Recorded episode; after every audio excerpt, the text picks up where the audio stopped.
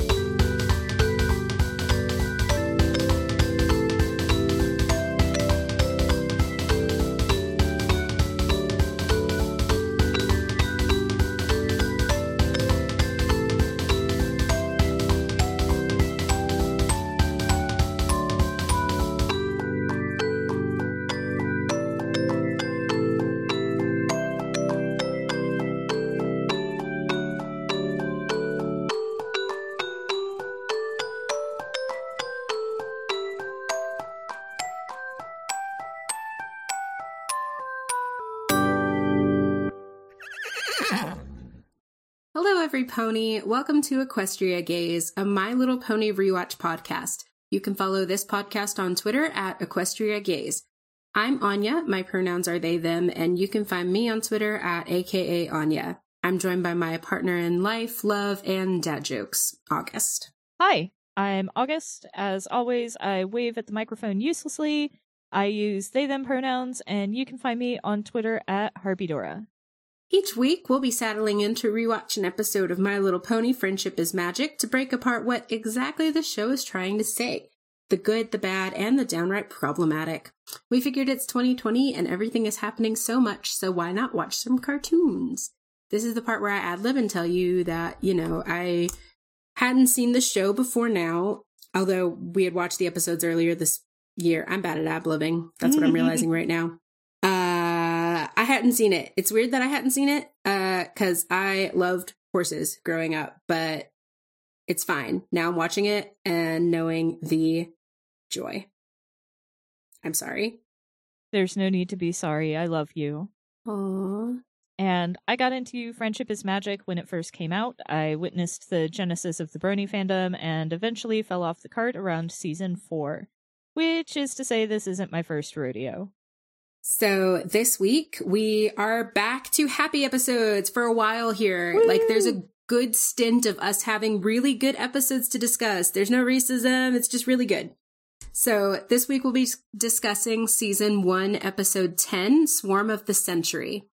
We start with Fluttershy gathering flowers for a visit from Princess Celestia when something Fluttershy has never seen before flies by.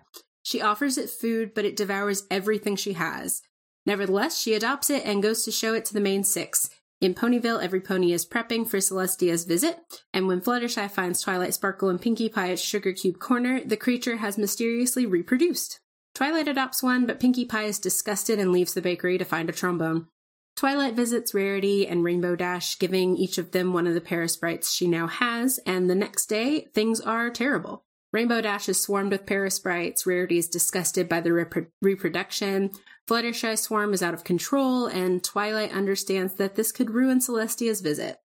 The ponies, sans Pinkie, try to round up the sprites several times and drive them out of Ponyville. After successfully doing so, it's revealed that Fluttershy kept one and it reproduced exponentially. During all of this, Pinkie has been asking for various musical instruments and growing frustrated at the others brushing her off. The sprites descend on Ponyville, consuming all the edible things until Twilight casts a spell to make them not eat food. Instead, they eat everything else and cause mass destruction. Twilight asks for Zecora's help, but Zikora doesn't know how to fix this. Finally, Pinkie Pie comes to the rescue. She Pied Pipers the Parasprites as a one pony band, leading all the sprites out of Ponyville. Celestia arrives during this and says that she must cancel her visit to help a nearby town dealing with an infestation of sprites. Twilight gives her lesson in person, and the episode ends with Pinkie doing a sad trombone noise. So that was a long description, but you know, A lot happened. uh, a lot happened. This episode had a lot going on, but it was fun. And so we'll begin like we usually do, talking about the message that we think this episode is trying to give, like at face value. So do you want to go first or do you want me to? Uh, I can go first. Uh, my message to Fillies, Colts, and Foals is that sometimes people have reasons for acting in ways you find odd or undesirable. And my message is don't take wild animals from the wilderness into your home. They belong in the wild. Cool. I mean, yeah, that's a really good uh really good advice. Hey Brian, don't actually try to adopt a raccoon. I mean, so raccoons can be pets, but there's like a difference between having a raccoon as a pet that you intended to get as a pet and like picking a raccoon up off your porch and bringing it into your home. Okay, but we both know which one Brian's going to do. That's fair. Uh so that's I feel like I'm getting more and more like like reading into the meaning of these shows when it's supposed to be like the face value message, but you know what? Whatever. Mm-hmm. Um so that's like what we think the show is trying to say. And now we're going to transition to like the main part of our show, which is the bridle meaning. And that's where we discuss all the rest. And usually this is where we get into a bunch of problematic discussions, but I'm actually excited about this one. yeah, this one is actually really fun. So, um, I started off with my note about Fluttershy talking to her woodland friend, bringing a dandelion. Uh, and I said, Rude Fluttershy, why are dandelions not good enough? What does this say about what Celestia deems appropriate or valuable? Because, like, you know, some people consider dandelions weeds, but dandelions have nutritional value, they can grow really well, and frankly, the dandelion puffs are pretty. That's fair. I mean, they are weeds, so I can see that being like the reason why. Um, I know nothing about if horses eat them, but Uh, actually, as far as I know, they do not because they don't like sour things, and dandelions raw can be very sour. So dandelion sandwiches, like the one Fluttershy ate uh several episodes ago, uh, are actually a no go. oh, I feel like we talked about that and I've just forgotten it. I don't remember, but yeah, uh, no dandelions for these ponies. Well, one thing they do like uh, are apples, and uh, my reaction to Fluttershy just casually crushing that apple with her hoof is like fucking Christ, Fluttershy. Like how fucking strong? I guess she's a horse, but also like they're not really ever implied that they're very strong. Yeah, and I mean she's a Pegasus, so wouldn't she theoretically have like hollow bones? oh, is that a thing? I mean, I don't think that's anything ever touched upon in the show itself, but you know, it's something that I think would be really cool to speculate about. Is that like a lore thing? Like Pegasus is have hollow bones in general? I don't think so. It's just, you know, they have wings, birds have wings, birds have hollow bones, so maybe Pegasuses have hollow bones. Oh, okay. I didn't know if this was like a common fact that I just never heard and was like, that's fucking weird. Nah. Um, it's your bird lore. Yeah. So, um, my next note is uh when we transition to Twilight Sparkle, it's like, why does she treat Spike so poorly? Like she kind of treats him like an indentured servant, and it's just really off-putting. Although she does have a good point about there being nothing casual about a visit from God. That's fair. But like at the same time, we see Celestia visiting constantly. So like, why is this visit different than all the other times Celestia has shown up and they weren't panicked? Yeah, I don't know. I think it's just because, like, we see her visit a lot because we're only cherry picking the things that are interesting when it comes to what's on the actual show. And B, it's like this is one of the first visits that she has since Twilight moved there. That's fair. Yeah, and I don't know. My canon is that like this show takes place over like a huge time frame because like as you'll see soon, we go from winter to like fall so quickly. So like I I feel like this show is showing us like maybe one day in every other month of these ponies' lives. Mm-hmm. Mm-hmm. Then there's just so much we don't see going on behind the scenes. Yeah, exactly. But that still doesn't ex- excuse Twilight from being so fucking rude to the townsfolk. Like, Jesus Christ, Twilight. But I guess this goes back to the fact that Twilight doesn't have a lot of social skills yet because she's never really interacted with people much, so. Yeah, she's still figuring it out. And like I don't know. She she definitely comes off as a person who's like not rude because she's being rude, but like she's rude because it's like this visit has to be perfect and I'm hyper obsessive and mm-hmm. like you're not doing it right, so I'm going to tell you exactly why and how you're not doing it right. Yeah. Which I honestly can relate to. so Fair. bless Twilight. You are me and I am you. I guess I could be convinced to ship Twilight Jack. Oh my god.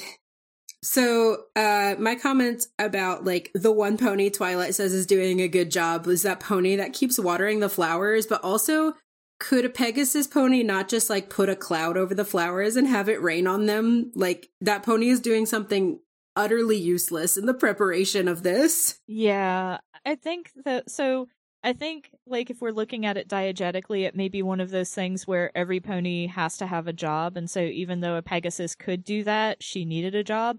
But also, I believe that pony is one of the background ponies that gets kind of popular. I'm pretty sure she's Bon Bon. Oh. Who's a popular background pony. Um, I don't remember if this is the first time we see her, but I think this is the first time she has like sustained screen time. Yeah, because like, doesn't Twilight come back to her multiple times? She does. Yeah, so like, there's so many background ponies that it's hard to tell which ones are important until like they suddenly are. Yeah. Well, I mean, I don't know if uh she ever like gets important, but it's just one of those things like she is a recurring background pony that got popular and there's a popular ship with her and uh a lot of head headcanons and stuff involved, so Okay. Well, I mean that helps clear it up a little bit, yeah. anyway. Anyway, so my next uh, note is about when Pinkie Pie and everybody else are in Sugar Cube Corner. She, I think it was Pinkie Pie herself, but it may have been uh, one of the other ponies there.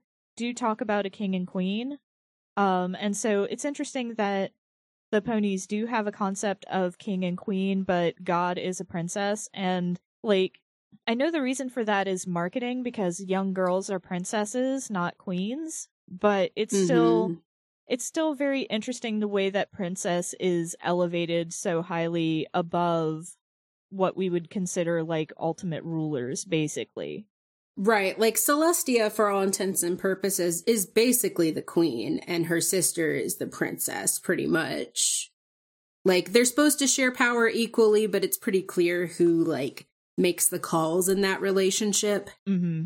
but like if they have princesses, yeah, they have to have a queen, right? Like you'd think that. But the other thing that honestly made me sad because I continue to be a member of the Fluttershy defense squad is Fluttershy like is really timid about approaching her friends and it's just like why does she have to feel that way? Why have these ponies made her feel like she can't approach them?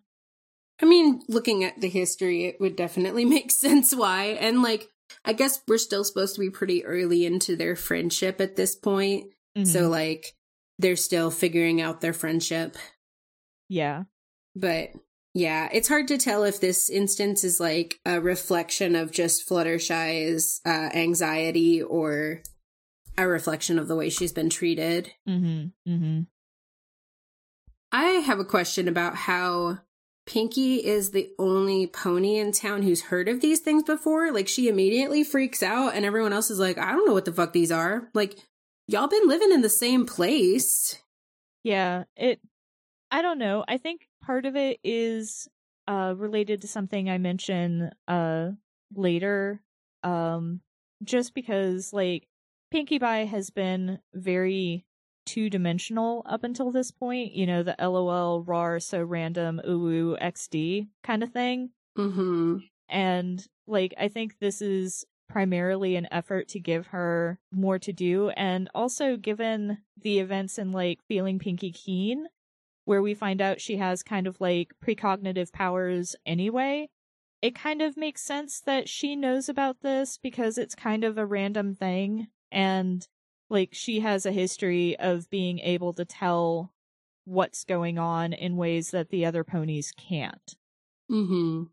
When you'd think like something that causes this much chaos would uh appeal to Pinkie, the god of chaos. Oh yeah.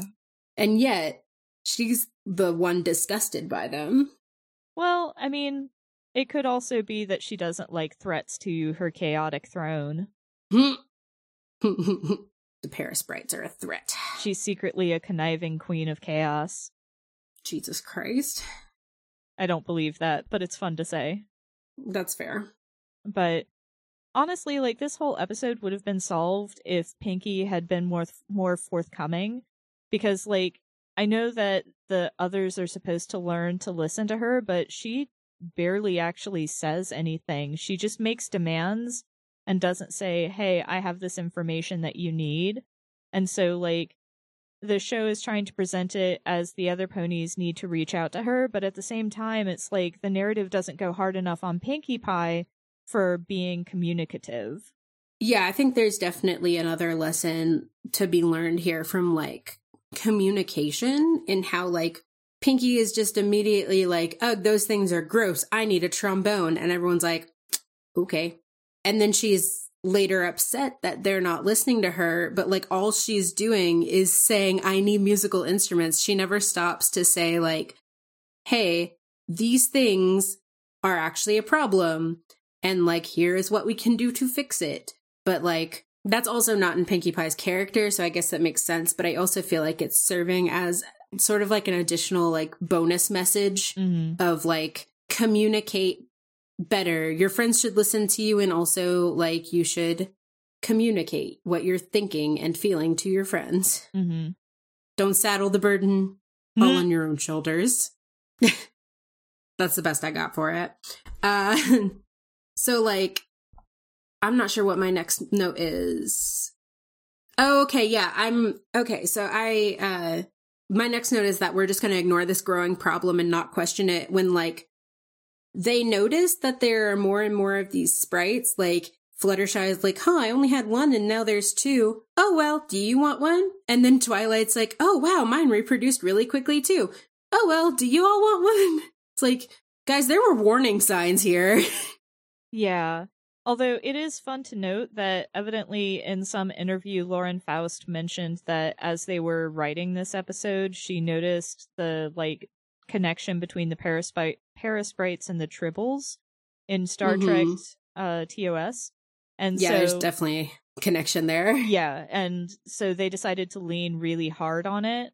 Uh, so that's actually a Star Trek callback too. Okay, so like the ignoring the growing problem where they like just like they're cute though. It's a joy to have them around. Nothing uh-huh. bad will happen. Uh huh. Uh huh. That's fair, I guess. I I can appreciate that reference. yeah. I honestly like I would have assumed this episode going in was a reference to that whole thing because it's so identical. Mm-hmm. But the fact that they didn't notice until afterwards, like, it's like, wait, this is kind of similar to that one thing is kind of funny. Well, I mean, it wasn't until afterwards, it was during the writing process they realized and then decided to lean into it. Mm-hmm. But yeah, it's just a fun tidbit of trivia. Um, I picked it up from the My Little Pony wiki. It's uh very fun. That's cute. Um, my next note is about Spike trying to help and being treated like he's not, but I can't remember exactly when that happened. Uh, when he's like, I think it's about uh him like trying to help in the library and find a book. Okay. Yeah, I mean, I feel like that's a reoccurring theme with Spike, and maybe it's because like they're hinting at some later growth in his character or something to like stand up for himself or like better mm-hmm. like be more involved in this story. But yeah in the early episodes anytime he does try to help he's just treated like like spike quit fucking around. Like i'm trying to help you. Mm-hmm. yeah. But i don't know if it's also like we don't see any of twilight and spike's relationship before this so it may have just always been like that between them so that's why spike doesn't really react too much to it. Yeah like it's just like, oh, this is just how Twilight is. yeah, and like Spike is written kind of shitty a lot of the time, but he doesn't deserve this. He's a kid. Yeah, like teenagers aren't always great. so like it's understandable that sometimes Spike's character is frustrating and makes mistakes cuz like teenagers make mistakes. Yeah. Um the next note I have I said, uh, Celestia can raise the sun and moon. Get a grip, Twilight. And I think uh, Twilight had like a little aside where she was not fantasizing, but imagining like the Parasprites flying Celestia off into yeah. the distance. And it's just like, I feel like we've established that Celestia is pretty close to all knowing, but not an all powerful god. Yeah. But at the same time, she still is able to do some pretty major feats of magic. I don't think Parasprites are a real threat to her, especially because she has to go help the other town later. So. It is interesting, like Celestia's shifting role, though, because, like, at some point she is kind of a damsel in distress where it's like, I need you six to go solve this problem. I cannot do it, Mhm. for I am royalty. Yeah. So like and I I know later we get into more of why she lets Twilight take the lead and like the important role that Celestia plays in like Twilight's development. But in the beginning it really does read as like Celestia is just a damsel in distress and that's clearly how Twilight views her. Yeah. Which is interesting because we haven't really seen, other than uh, the incident with Nightmare Moon before this, we haven't really seen uh, Celestia actually be in a damsel situation. So it's interesting that Twilight thinks of her in this fashion. That's true. Um we haven't really gotten much Celestia character growth at this point, but I think it's mostly been focused on the main six currently. hmm So it makes sense why we haven't seen much of Celestia. Like, she's not the main characters of this show. hmm but yeah. My next note has no substance or anything. It's just that's how babies are made, Rarity. Because, you know, when a mommy and a daddy uh, love each other very much, one of them coughs up a newborn. Yeah. They just spit it up. Yep. I'm sure there's a fanfic trope in there somewhere. I don't like that. Rule 34, baby. Rude. Yeah. Um, my next note is as Applejack is trying to round up the Parasprites, I really thought it was cool that she thought to also have Rainbow Dash and Fluttershy helping her herd from above. Because Mhm. uh, a lot of times characters and just even like people don't always think in three dimensions. So it's cool to see that the writers uh, had enough wherewithal and spatial awareness to think of that. Right. Like these things can clearly fly. So what would make them stay on the ground? Yeah, exactly. And even though I find that part really neat, uh, this is another push your problems elsewhere situation that just kind of frustrates me.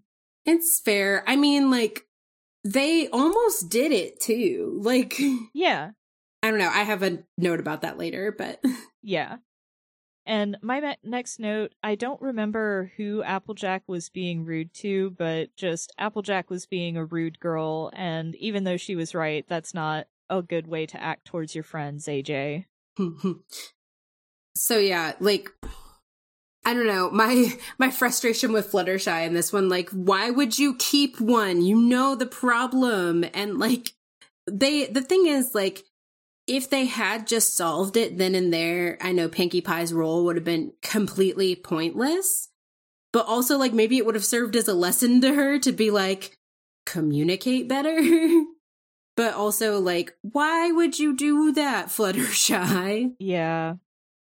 I mean, I kind of get that it demonstrates her weakness in character, and as far as like when it comes to forest animals, she has some problems.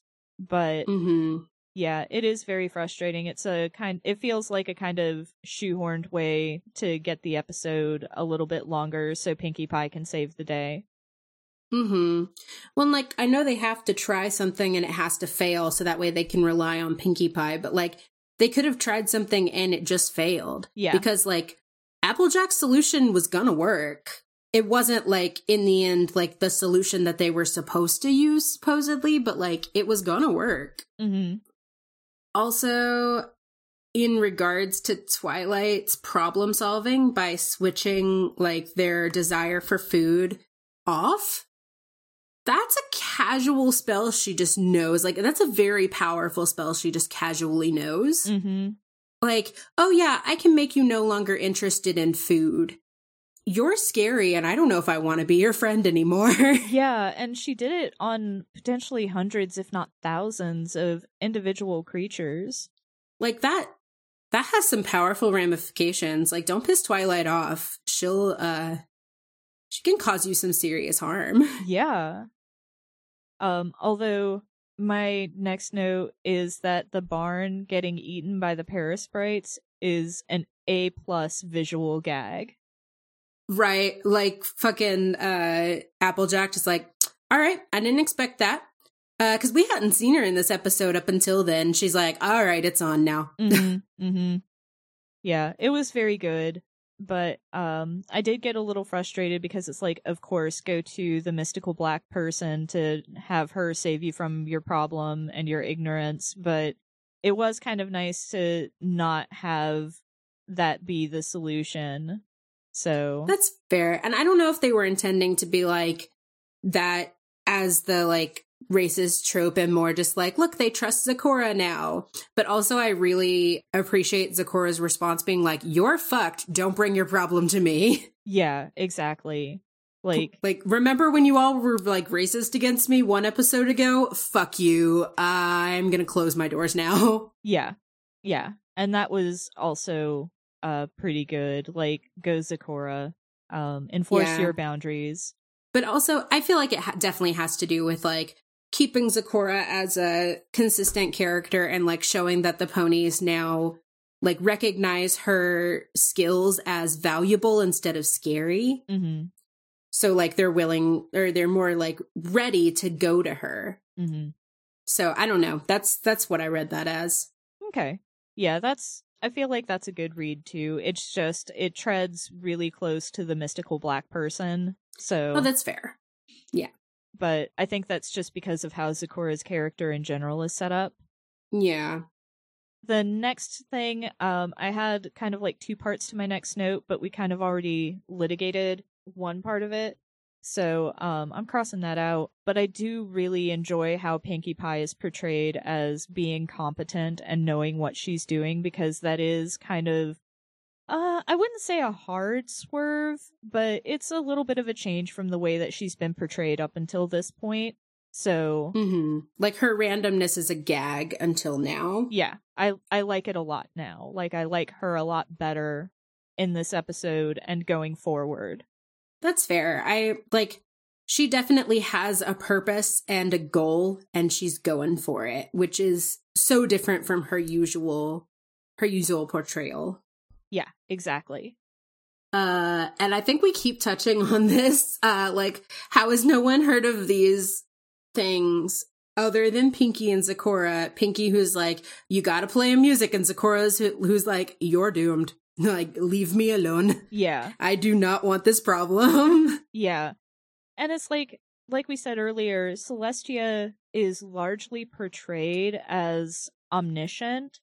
And uh how does she not know about parasprites like what's so special about them that they are a blind spot even to god Right, because she doesn't even say, like, she admires them walking by with Pinkie, just like, oh, a little parade, cute. Well, I've got to go off to this other place that's having an infestation. And, like, the implication there is that someone else is having a parasprite infestation, right? Yeah, and with the implication is it's the parasprites that they actually managed to herd away. Yeah, so they fucking traveled fast. Yeah. Uh travel makes no sense in uh this fucking universe. I still like Izzy, thank you, has posted a map of Equestria in uh the Discord, but it still makes no fucking sense. Yeah, like how the hell did they get to Fillydelphia? Philly, God, that that town is not easy for me to say. Um, how did they get there so fast? They just herded them out like a few minutes ago.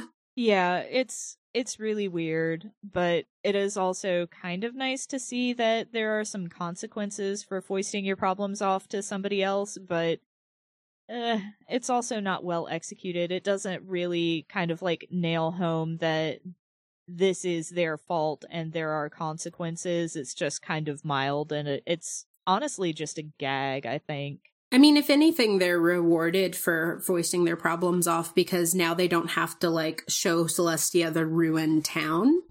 Yeah. They just like they get a freebie on this one basically like, "Oh, well, I have to go. I can't see the ruined town behind you, I guess. Mhm. Goodbye."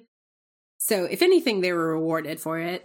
Yeah, although like that could also just be Celestia knowing that the town is ruined and not wanting to embarrass Twilight. That's fair because she like ultimately does have Twilight's best interest at heart, and despite Twilight being like, like God is hard on me and she's gonna be so disappointed, Celestia's just like, bitch, if you need help, tell me. I see your town's destroyed. Like, all right, I'm not gonna point this out because she'll be really self conscious of it. Mm-hmm. So, I do like uh Twilight. Like at the end, Celestia, like, you can give your report in person. And Celestia being like, haven't you learned anything about friendship? Just like, damn. God, just like, you better fucking give me a report right now. well, we do know from future episodes that Celestia is kind of a troll and she does kind of like even though she does have Twilight's best interest at heart, she does have a tendency to tease or put her on the spot uh, for the sake of her own amusement. yeah, honestly, I read her as a little socially awkward, which is hilarious because she's God. But like, just like she doesn't realize what she's saying is, uh, can be construed any way other than like, I'm making a funny joke. Haha. Well, I mean, that could also just be because there aren't a whole lot of people who are quasi peers to her that she can interact with. As far as we've seen right now, uh, we've got Princess Luna, who was gone for like a thousand years. Uh, we know of Princess Cadance. Uh, there may be other princesses in later seasons, but since like I dropped off around season four, I'm not 100% sure, and that's like where we're watching right now. So Yeah. I mean, it is funny because it does like show like Celestia is this royalty and fancy, but she also just wants someone to joke around with. Like everyone treats her with baby gloves when she's around and she just wants to be a prankster. mm-hmm, mm-hmm. It's kind of cute and a little sad. Yeah. And my final note is uh I like Pinkie Pie breaking the fourth wall for the sad trombone noise. That was just that was also a really nice touch. That's fair. Uh anytime I think about breaking the fourth wall, it's always Pinkie now, who has grown on me so much as a character. I I wasn't crazy about that character because as you said earlier, she was in the early episodes really portrayed as like the wow, so random, ooh woo, rar. Yeah. Which like I understand that they had to develop it farther than that. Like you can't just keep that going forever. yeah. So, like, I don't know. She's really grown on me as a character, and the more that I consider her as the god of chaos, uh, the more I like her. Yeah. I mean, that's just such a fun head canon and it's just really fun to play with in my mind. So, I like it. I'm glad that you introduced me to that canon because I I now believe it. I'm here for it. yeah, she's a descendant of Loki by way of Sleipnir. Jesus Christ, Listen, I'm listening. it's a good head canon. so anyway, Anyway, the last part of this is where we talk about our own main events, which is where we each kind of pick something that we want to draw attention to from the episode. So I've chosen Applejack just showing up to a complete mess and just like, all right, here's exactly what we'll do to fix that is a mood for anyone who's ever worked retail. hmm Like sometimes you just clock in and it's like the store's on fire. Like, all right, it must be a Tuesday. Time to time to get my apron on and go to work. Yep. Yep. I've had those days. I had to wear aprons for one of my jobs. I don't know. For some reason, when I think of retail, I think of definitely my experience at Cracker Barrel. Even though I've had more than just that, it's that is the experience I think of. Yeah. I always think of my experience at Walmart. So, That's fair. That's a pretty notable one. yeah. Uh, and my main event, I've talked about it a bunch already, but I just love the way that the show subverts Pinkie Pie's so random persona and how it does a good job of making her a competent character. It's true. This episode, like we know for the first season, like each episode kind of focuses on a different pony. Like they each get their chance to take the shining role and Twilight learns from them, which is a really good setup for the first season, I think. Mm-hmm. And like this episode did a lot to really develop Pinkie beyond what we think of her. Yeah, exactly. I don't know. I love this episode. I, I like a lot of the upcoming episodes and I'm really excited about them. And we get more catchy songs. It's very good. I'm very excited to be past bridle gossip. It's true. So yeah, that was our episode for the week. All right. Well, uh, we're going to end each week with a horse fact. This is a random piece of horse trivia that we found online that may or may not be true. We're assuming it's true because the internet would never lie.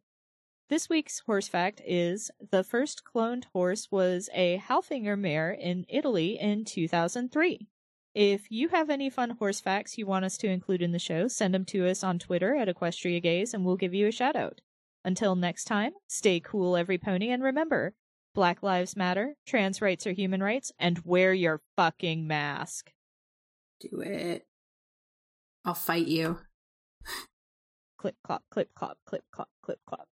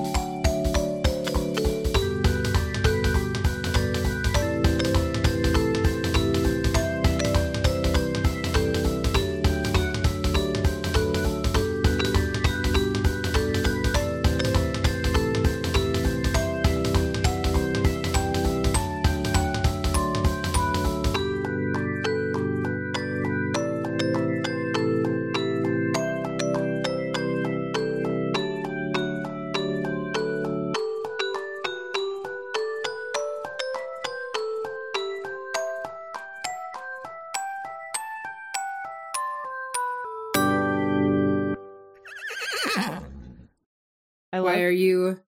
What? I was gonna say I love you. Oh, okay. I thought you said hello. I was like, what? no. Hello, my baby. Hello, my darling. Oh my god.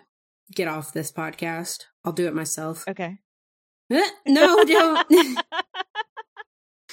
uh, okay. I'm stopping recording. Wait, no. Okay. Have you stopped? No. No. Okay, let's do because we botched the first one. Let's do another clap real quick. Valid. Um, 20? No, that's too soon. 25. Time dot is isn't loading for me. Hang on. Never mind. Yeah. Let me know when it's loaded. Oh no. Why is it not loading? Do you have internet? I mean, obviously, I'm still talking to you. Look, weirder things have happened. Yeah. Okay, let's not worry about it. Uh, Are you sure? Yeah, it'll be fine. We can just We'll just pick a random place to clap. Just like clap when you feel like it. I felt like it. Okay, well, I'm feeling like it. Okay, we're Boom. good. Boom. Goodbye, every pony. I'm stopping. Thanks for listening. If you enjoyed the show, please rate us on your podcast platform of choice, tell your friends about us, or tweet about us using the Equestria Gaze hashtag. We're also a member of Standing Stones Productions, a nonprofit podcasting guild.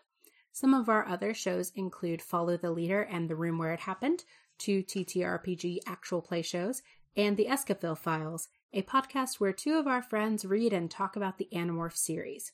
You can find out more about all of our projects at stones underscore standing on Twitter. Unfortunately, Standing Stones was already taken. Anyway, your support means a lot. Thanks again for listening.